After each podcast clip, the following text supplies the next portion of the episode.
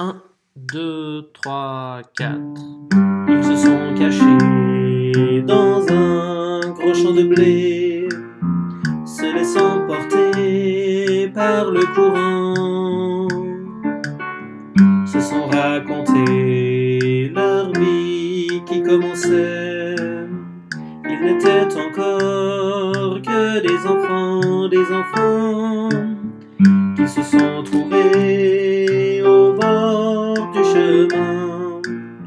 Sur l'autoroute des vacances, c'était sans doute un jour de chance qui cueillirent le ciel au creux de leurs mains. Comme on cueille la providence, refusant de penser au lendemain.